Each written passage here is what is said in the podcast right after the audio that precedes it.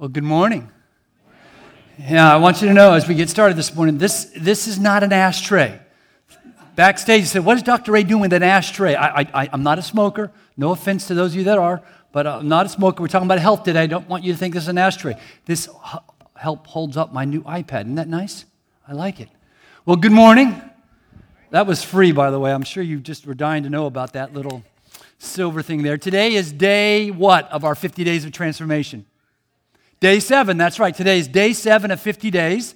And as John alluded to it, we're, uh, we're allowing Easter to radically change and transform our lives. God wants to transform our lives because Easter changes.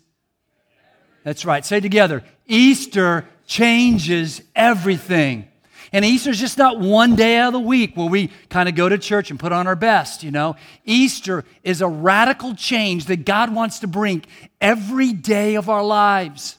Not only every day of our life, every part of our life, every dimension of our life. God wants to change my health, my mind, my emotions, my relationships, my finances, my job. Easter truly changes everything. Now, today we want to talk about our physical health. And I'd like to begin by asking each of you to make sure you got a message outline there. And I'd like you to answer that question on your sheet right there. This is the question What do you think is the most negatively affecting your physical health today? Take five seconds, 10 seconds, write down your first impression. What do you think is most negatively affecting your physical health today? Now, don't say your spouse. I saw you looking over there. Don't say your spouse, okay? Uh, what is most negatively affecting your physical health? Now, maybe your spouse has driven you to, to drinking, then you can write down alcohol, all right? Alcohol is negatively affecting your health, all right? You guys got an answer? First impression is usually the best impression. All right, now let me put a little spin on that. Put it like a, a hashtag or backspace and then answer this question What one thing is negatively affecting all of our physical health? If you were to try to pick one thing that's having a negative effect on all of our health, what do you think it would be? I didn't ask for the answer. I want you to write it down. It just ruined my whole introduction. You know, I kind of build up to that point of saying, and you just said it, but we'll, we'll go ahead and play along, okay? Because I don't know what I'm going to do. I've just get my first three pages, I guess. Man, this is a challenging audience. Now, some of you might say the thing that's most damaging to your physical health is drugs. It's the drug addictions, and, and, and, and it's no doubt having an effect, really, to some extent, on all of our lives. Um, but some of you would say, hey, you know, drugs is not a problem in my life. Others of you would say, you know, it's, it's alcohol. Um, it's the abuse of alcohol, and no doubt we're all being touched and influenced uh, by the use, abuse of alcohol and what it's doing in the lives of our kids. But I'm sure some of you'd say, hey, alcohol, you know, it's, it's really not a problem in my life. I don't drink. Um, others of you would say, you know, well, it's probably a, a lack of exercise. The number one thing that's holding me back physically is a lack of exercise. Matter of fact, how many of you attempt to exercise uh, one day a week, at least one day a week minimum? Can I see your hands? Look at that, at least one day a week. Some of you need to raise your hands even if you're not. Go ahead and lie in church. Okay. Uh, how, how many of you try to exercise at least three days a week? Look at that. Awesome. There's more at three than there's one. That doesn't make sense. Okay. How many up to five days a week? I'm, I'm trying. I don't get there. It's an effort. Definitely physical exercise is not a problem in this church. It's amazing. I, am really absolutely surprised. Others of you are saying probably the thing that most negatively affecting my life is the food that I eat, right? The food that I eat. Uh, you are what you eat. And maybe it's not really what you eat. For the most part, I really eat pretty good but it's the quantity that I have a problem with. It's the quantity of food. And so maybe it's the food you eat. Now, those that go to Christopher's, you don't having a problem. You got some Christopher, the manager goes, Yes, it's a great place. Keep going to Christopher's. All right. So, what is the one thing that's negatively affecting all our health? Now, you ready for the answer? What's the answer? Stress. That's right. We are in a stress epidemic. We really are. And I don't think we realize how it is having such a huge effect upon our health. It is affecting our health. Now, some of us, if we're honest, we kind of love stress. We're called a stress junkie, you know, or a stress addict, or a stressaholic. How many of you are, are one of those? Can I see your hands? I'm one of those. My hands up, both of them up. I come home, my wife said, How'd it go today? I said, Oh man, it was a, it was a terrible day. She said, You loved it, didn't you? I said, Yeah. You know? And I'm, I'm kind of sick, and I admit it. I, I, like stress. I like challenges. I like solving problems, and I like challenges. And so God gave me the perfect job, you know? And, um, and, I, and as I was preparing this message, I, I was wondering why. And I think, and I shared it the first service, and it's not in my notes, and it's always dangerous when I get off script because you never know where I go. Um, but um, I think the reason why is one of the reasons why is because of my wife. You know, when I go home, it's like an oasis, and I have to do very little. I just but help her and support her. And I can be in the midst of the challenge and the grunt and the hardness of life and job and ministry. And then I go home and it's like an oasis. So thank you, Miss Jan. And I appreciate for the incredible environment that she helps create, which helps me deal with all my stress. And she would probably put on the top of her list what causes stress in her life. She would say her husband, okay? Seven most common sources of stress. Seven. Number one is worry. We worry about everything these days, right? And there's a lot more to worry about than like my grandparents' generation. I mean, my grandparents' generation, they never had to worry about theft, identity, identity theft, right? I mean, they didn't have to worry about losing their cell phone. Talk about stress. I don't mind losing my car keys, just don't lose my phone. You know, I got everything on that phone. And we got new things to worry about every day. And then the pace in our life just keeps speeding up. Hurry is causing so much stress in our lives. We're in what we call a microwave nanosec- nanosecond world where everybody wants it now or they want it yesterday. And it seems like it's never fast enough. And all this speed of going faster and faster and faster creates stress, kind of like riding my motorcycle, riding a motorcycle. I love riding my motorcycle, and unfortunately, you know, you didn't hear this at church, but I like riding my motorcycle fast. But as you go fast, there's more what? stress because you could kill yourself. Those things are very dangerous. I wouldn't buy one. I mean, they are very, very dangerous. So it's the speed that is just tearing us down. Now, please understand, I'm not advocating chronic stress. Chronic stress is very damaging your life, but stress is part of life, all right? So worry, hurry, and then number three is crowds. Crowds. Wow. It's getting more crowded. You noticed that? I mean, life used to be very rural. I have a hard time saying that word. Can you say it? That's right. Now it's what you call urban. 83% of Americans live in or among a city. 83%. Didn't used to be that way. Back in the 1800s, there was only one city in the world that had a population exceeding 1 million. Anybody want to guess what that was? No. London in the world. London, the only city in the world with a population exceeding 1 million. Today, there are over 500 cities with population exceeding 1 million. And then you got those mega cities like Tokyo with 36 million. We have like about 20 million in the entire state of Florida. That's like two times the size of Florida in one city. That's what you call a crowd. And crowds can create a lot of stress. And with this crowdedness comes what you call pluralism. And pluralism, please understand me, it's a good thing, but it leads to a lot of stress. We now live in a world with, with, in which the people around you are very different from you. Very different. Different languages, different culture, different religions, different values. And America used to be a melting pot. Now they say it's becoming a stewing pot because all the stress of all the different cultures, pluralism, which is a good thing, but it does create more stress. And with that comes the loss of privacy, I mean, let's be honest, everybody's watching you and following you these days, not just Uncle Sam. I mean, they know how many Pampers you're buying and when you change from Pampers to Depends. They do. They, they got it all down. I mean, from Hot Wheels to wheelchairs, they know. They, they know it all. And then with that are multiple choices and multiple options that we have in life. How many of you like making decisions? Can I see your hands? Any other sick people too? You just love making decisions. How many of you are tired of making so many decisions? Yeah, that's right. I mean, there used to be two different types of toothpaste. Anyone want to guess? Crest and Colgate, right?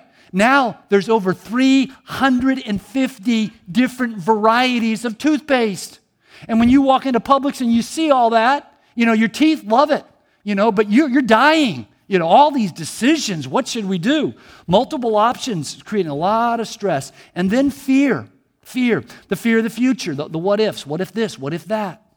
You know, just look, it's, it's, stressful. That's right. Just looking at this list is making me more stressed out and more freaking out. And you kind of just get depressed. And I haven't begun to tell you the huge effect that this stress is having on your health. You know, it seems like maybe it's just my age, but it seems like every other person I know these days has cancer.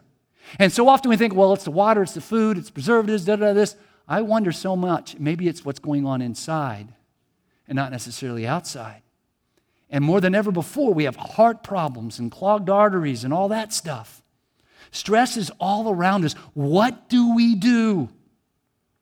Well, when all else fails, read the good book, right? And I'd like us to turn this morning to the most famous psalm in the Bible. Last week we looked at one of the most famous stories of transformation, the story of the prodigal son. This morning, I want us to look at the most famous psalm of all the psalms. It's the 23rd psalm. And if you got a Bible or your sheet, look with me. And we're going to notice in this passage today seven spiritual habits that reduce stress. We kind of look at the seven most common sources of stress, and this is the remedy seven spiritual habits that reduce stress. And we find this all in the 23rd psalm. So, out of respect for God's word, can we stand and let's read the 23rd psalm together? In one voice The Lord is my shepherd, I shall not want. He makes me lie down in green pastures. He leads me beside still waters. He restores my soul. He leads me in paths of righteousness for his name's sake. Even though I walk through the valley of the shadow of death, I will fear no evil, for you are with me. Your rod and your staff, they comfort me. You prepare a table before me in the presence of my enemies. You anoint my head with oil, my cup overflows. Surely goodness and mercy shall follow me all the days of my life, and I shall dwell in the house of the Lord forever. Thank you. You may be seated. So, how many of you this morning would like to be healthier? I think all of us, if your hand's not raised, I, I, I feel sorry for you. Um, look at this verse, and I probably shouldn't have said that, but Proverbs 14:30 says this. You want to be healthier? It says, let's read it together, can we? Peace of mind makes the body healthy. This was written 3,000 years ago. Peace of mind makes the body healthy. It's not always what we eat, but what is eating us that makes us unhealthy. The New Living Translation puts it this way a relaxed attitude lengthens a man's life. As we saw last week, our attitude, our thoughts, they transform us. And we transform ourselves by the renewing of our minds. And so, for the next 50 days, we're renewing our minds, we're changing our attitudes, we're developing keystone habits that can have a cascading effect over all the areas of our lives. So, this morning, we want to see the seven spiritual habits that reduce the stress in our lives that will lead to a healthier life. All right, you with me? Number one, I look to God. I look to God to meet, what's it say? All my needs. All my needs. David said this in the 23rd Psalm, verse 1. David said, The Lord is my shepherd. I shall not want. When God is your shepherd, you don't have wants and worries because your focus is on the Lord. You see, it's not your circumstances or problem, it's the Lord's. The Lord is my shepherd.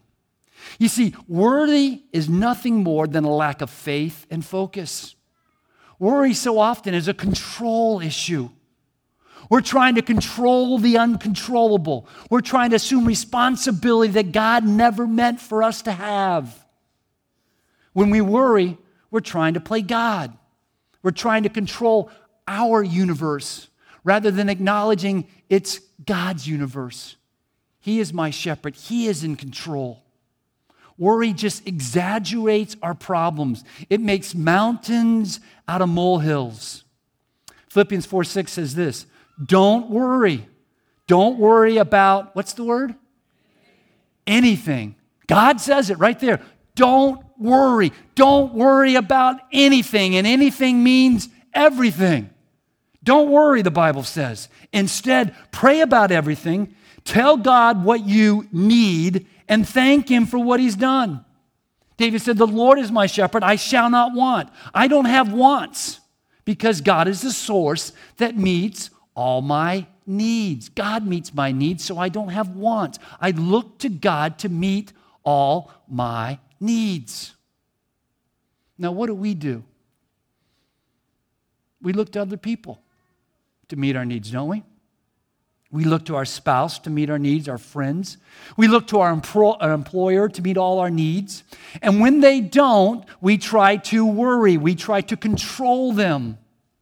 This single truth could radically transform your life. Stop looking to other people to meet your needs and look to Christ. Look to God to meet all your needs. Peter says, Give all your worries, all your cares to God, for he cares about you. Isaiah says, God takes care of his people like a shepherd. Paul said, Since he did not spare even his own son, but gave him up for us all, get this, won't he also give us everything else? I mean, the logic here is obvious. Paul is saying, if God gave Jesus Christ to die for your sins, won't He be concerned enough to meet all your needs? He loves you enough to take care of you. So stop looking to other people to meet your needs. They're going to let you down, they're going to disappoint you. The Lord is my shepherd. Can you throw me that bottle of water, honey? so the next time you get stressed out, the next time you get stressed out, we need to fix that too, don't we? Okay, there we go. Yeah, okay, that's my excessive compulsiveness. Uh, the next time we get stressed out, can you imagine working with me? Uh, the next time we get stressed out, yes, it's no laughing matter. Um, the next time we get stressed out, you get stressed out, man, change your thinking. Tell yourself, the Lord is my shepherd. The Lord is my shepherd. I shall not want. Because God is my shepherd, I don't have to be so worried and uptight about my needs. Number one. Number two, the second spiritual habit to reduce stress, I need to follow God's advice about rest. I need to follow God's advice about rest. David said, The Lord is my shepherd, I shall not want. He makes me do what? You get that? He makes me lie down in green pastures. You see, so much of our stress in life comes from always being in a hurry, always feeling like we just got too much to do, and we almost create this feeling of panic that we're not going to get it all done, and we get all tight and knots and all stressed out. And so we're so busy trying to do so much. Guess what we do? We don't get what? Rest. And when we do get rest, we don't get rest. We need to follow God's advice about rest. And it's very clear throughout the pages of the Bible. It is so clear, all the way back to the book of Genesis. God created this incredible earth and the world and the universe, and then He did what? He rested, right? And He rested not because He was tired. He is God, He's self sustaining. He's rested to teach us. He didn't rest because He, you know who He created last, by the way, right? Eve. Some people say He got so stressed out, you know, He, no, no, no. It had nothing to do with that. It has to do with the fact that he did it as an example for us to follow. I mean, God even made it one of the big Ten Commandments, up there with murder and adultery. He says this Remember the Sabbath day to keep it holy. Holy means to separate it, to set it apart, to make it unique from all your other days. Six days you shall labor. Man, you should work hard. You should work hard six days of the week and do all your work. But the seventh day is the Sabbath to the Lord your God. On it you should not do, what's the word? Any work. You shouldn't check your email or your Facebook. You need to turn off your computer. You need to decommunicate and connect with God and connect with your Creator and worship God. I need to follow God's advice to rest. Six days you work, the seventh day you rest your body, you refocus your soul. And the truth is, if we don't lie down, he'll make us lie down. David said He makes us lie down. David was a what? He was a shepherd. He was referring to sheep here. Sheep, they won't lie down. The shepherd has to make them lie down because they lie down, they're in a vulnerable position. The shepherd makes them rest. And David says, Listen, if I don't lie down, God's going to make me lie down. And have you found that out in life? That if you don't lie down, if you don't take care of yourself, if you don't rest, God will make you lie down. See, God has wired your body in such a way that you need time off to rest. I'm at my best after a good night of rest, and you're at your best after a good night of rest. You're not wasting time when you're relaxing, you're not wasting time when you're sleeping. It's how God has wired our bodies to cope with stress. But what happens when we get all stressed out? We don't rest. We do the opposite of what God wants us to do. All right? Number three, I need to follow God's advice for rest. And number three, I need to recharge my soul with, what's the word? With beauty. David said, He makes me lie down in green pastures, green meadows. You see, beauty recharges us. Beauty recharges the soul. Beauty motivates us. Beauty inspires us. Beauty refreshes us. Have you noticed how God has made this world so beautiful? I mean, the most beautiful art in the world is God's art, it's creation. So many vibrant colors and animals and shapes and beauty. You know, people tell me all the time, man, I feel so close to God in nature. And I think it, but I, I want to say, duh. I mean, you should feel so close to God in nature because He's your creator. And when the creation experienced the creator, you feel close to Him. You should. God didn't create man and put him in a skyscraper, He put him in a garden. He put him in a garden, and, and I love my garden. I got this long, big, huge preserve. It's not mine, I, you know, and I got permission from the police. And I walk through this preserve area all the time, and I just love it. It just recharges my soul. And I see all those wild flowers and wildlife and wild animals, you know. It just, nature refreshes me and beauty inspires me. I love the Green Meadows. Now, some of you, like my friend Mark when you hear the word Green Meadows, you're thinking of what? That's right, golf courses, you know, they inspire you, you know, the, the beauty, even though it's man made, not quite as good as God made, but the beauty of those golf courses, they inspire us. My wife, she's inspired by the beach. We spent about an hour uh, Friday night walking down the beach on Singer Island, and it's just so beautiful. David continues and he says, He leads me beside still waters. And then he says, Those still waters do what?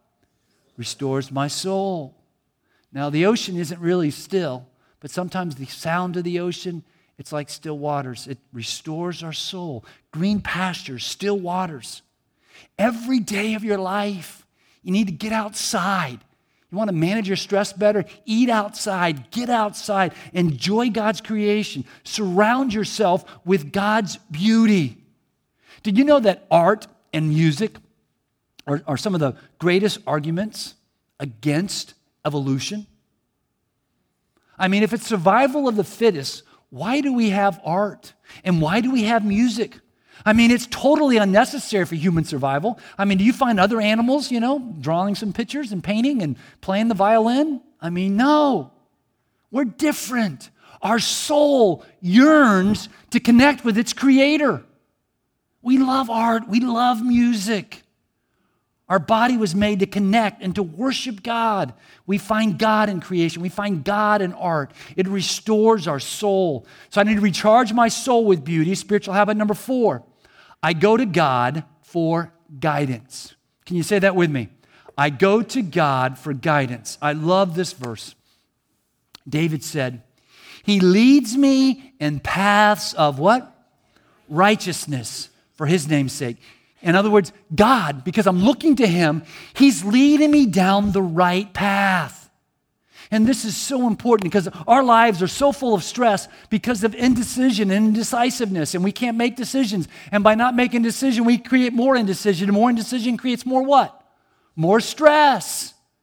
God wants to lead us down the right path. He wants to help us to make the decisions that we need to make in life. We need to look to Him. We need to develop the spiritual habit of making God the number one source of guidance for our lives. We need to change our thinking. Too often, you know, our number one source of guidance is our friends. Our number one source of guidance is some TV host, you know, or some TV evangelist, or some pop psychology. We need to go to God for guidance. And the reason why God needs to be our number one source because God will always tell us the truth. He always tells us the truth. James says, If any man lacks of wisdom, let him ask God, who gives generously to all without reproach, and it will be given him. God is waiting to share his wisdom with you. You just need to ask Him. You need to get up. You need to develop the spiritual discipline of getting up and reading your Bible and hearing God's truth, of crying out to God, asking for advice, reading His Word, and let God guide and direct your life. And boy, that just reduces the stress. God will guide me, and God will guide you. But you know what I've discovered, and I don't like this, but it really is true. God has this way of guiding us at the right time. you know? He won't give me the answer until I need the answer. It's kind of frustrating, you know? And I find that God's timetable is not necessarily my timetable. But I just need to keep praying and keep trusting and keep walking. And as I do that, God will give me the guidance when I need the guidance. See, we want to be in control. We want to know now. And God gives us the guidance we need for today. And the reason why God does that is because God wants us to learn to live in today. And there's enough problems in today. We don't need to be worrying about tomorrow. So focus on today, and God will give us guidance for today. And when we get tomorrow, guess what? God will show up and He'll give us guidance. He won't give me the answer until I need the answer. And I just need to trust Him. And this leads to habit number five I trust God in the dark valleys.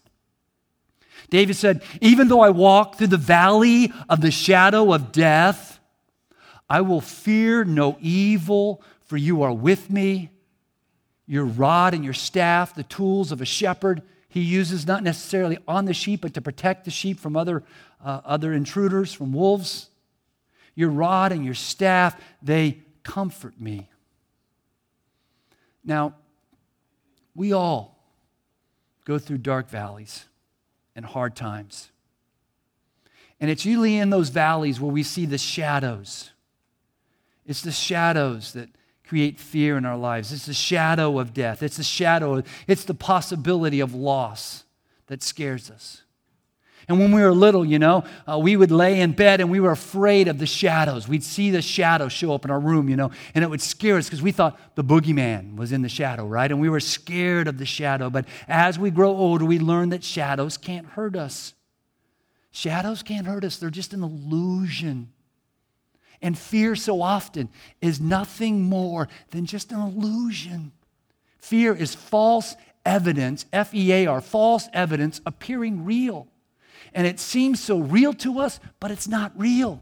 It's an illusion, it's a shadow. It's a shadow.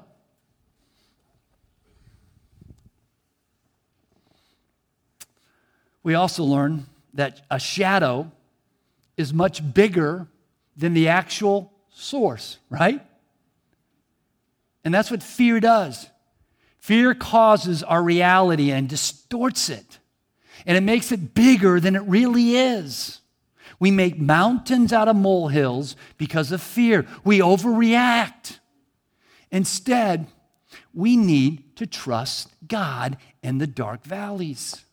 And I find it amazing that throughout the Bible, some 365 times, one day uh, for every day of your calendar week, calendar year, God says, Fear not. Over and over again, God knows us human beings.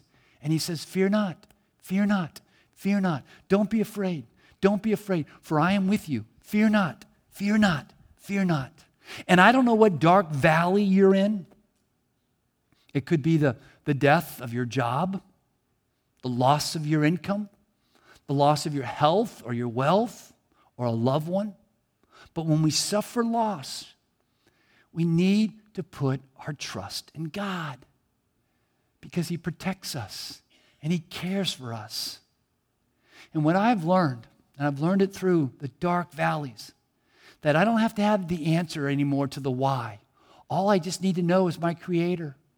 When you know God, that's really all you need. You don't need to know the how, you don't need to know the why. You just need to know God.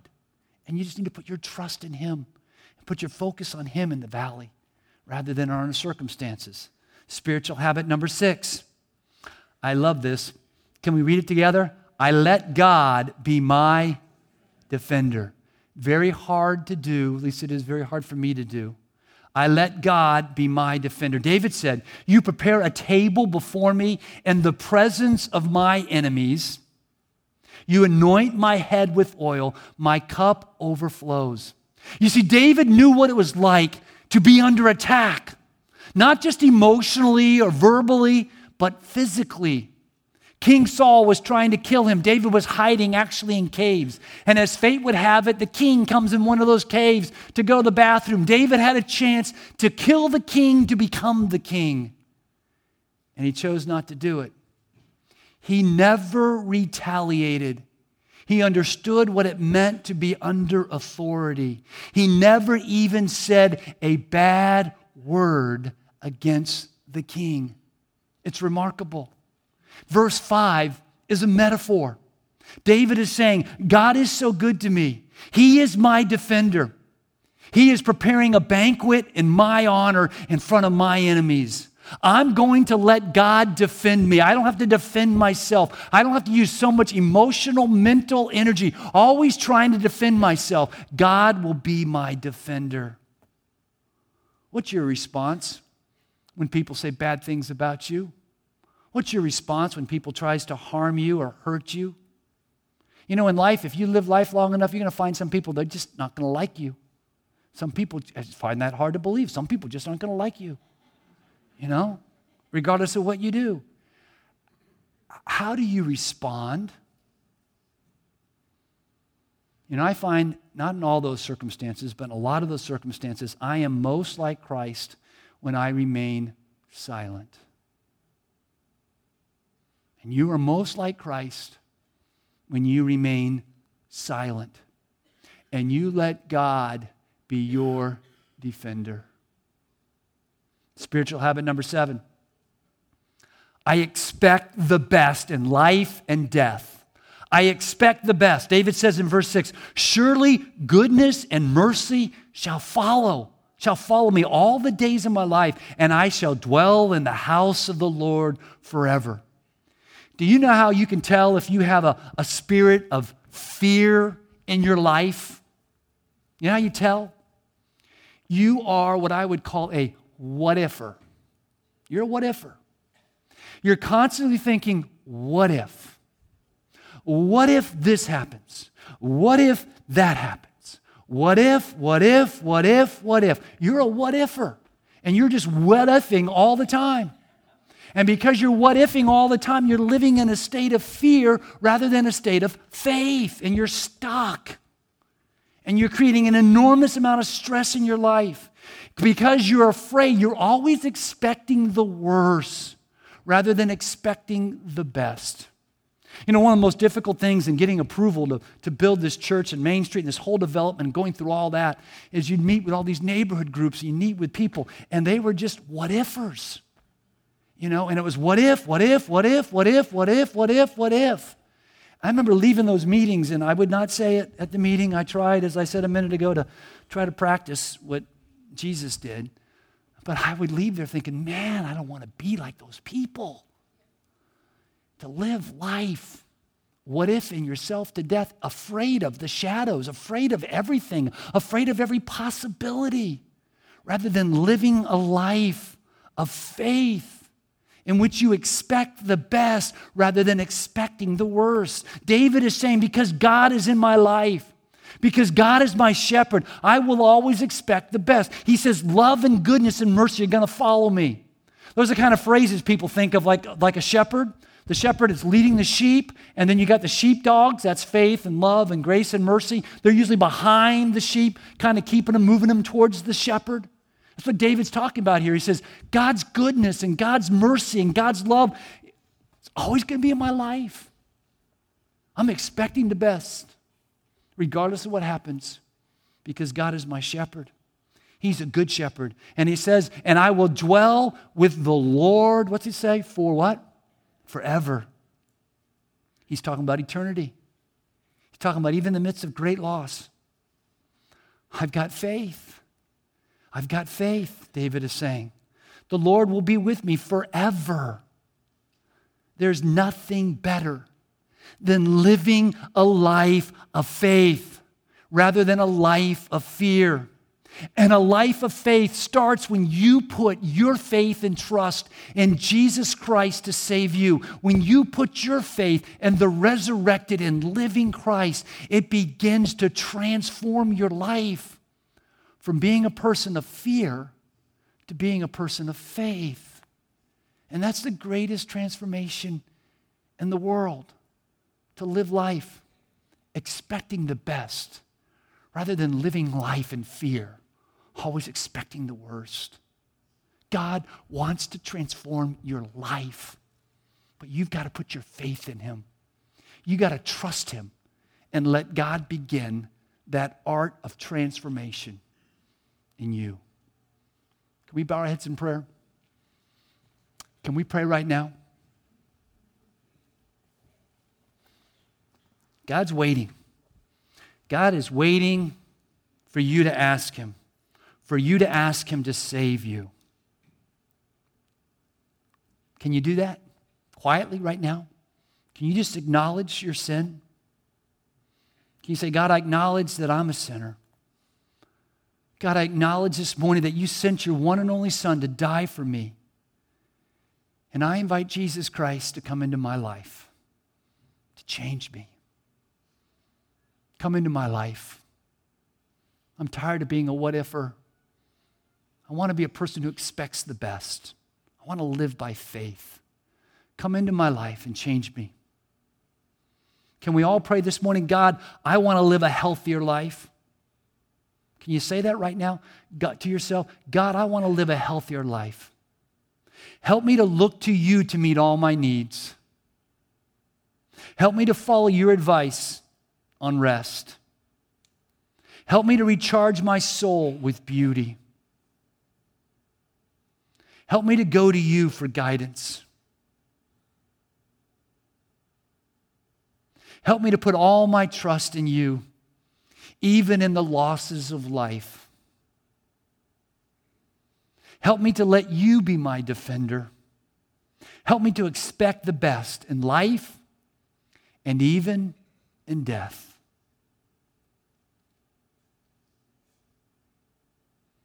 God, I pray this morning for spiritual and physical transformation because Easter changes everything.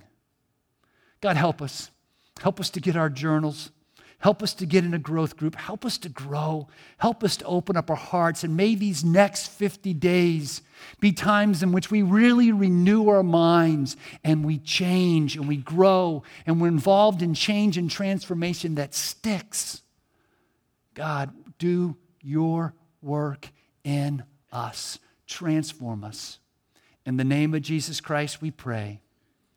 Amen.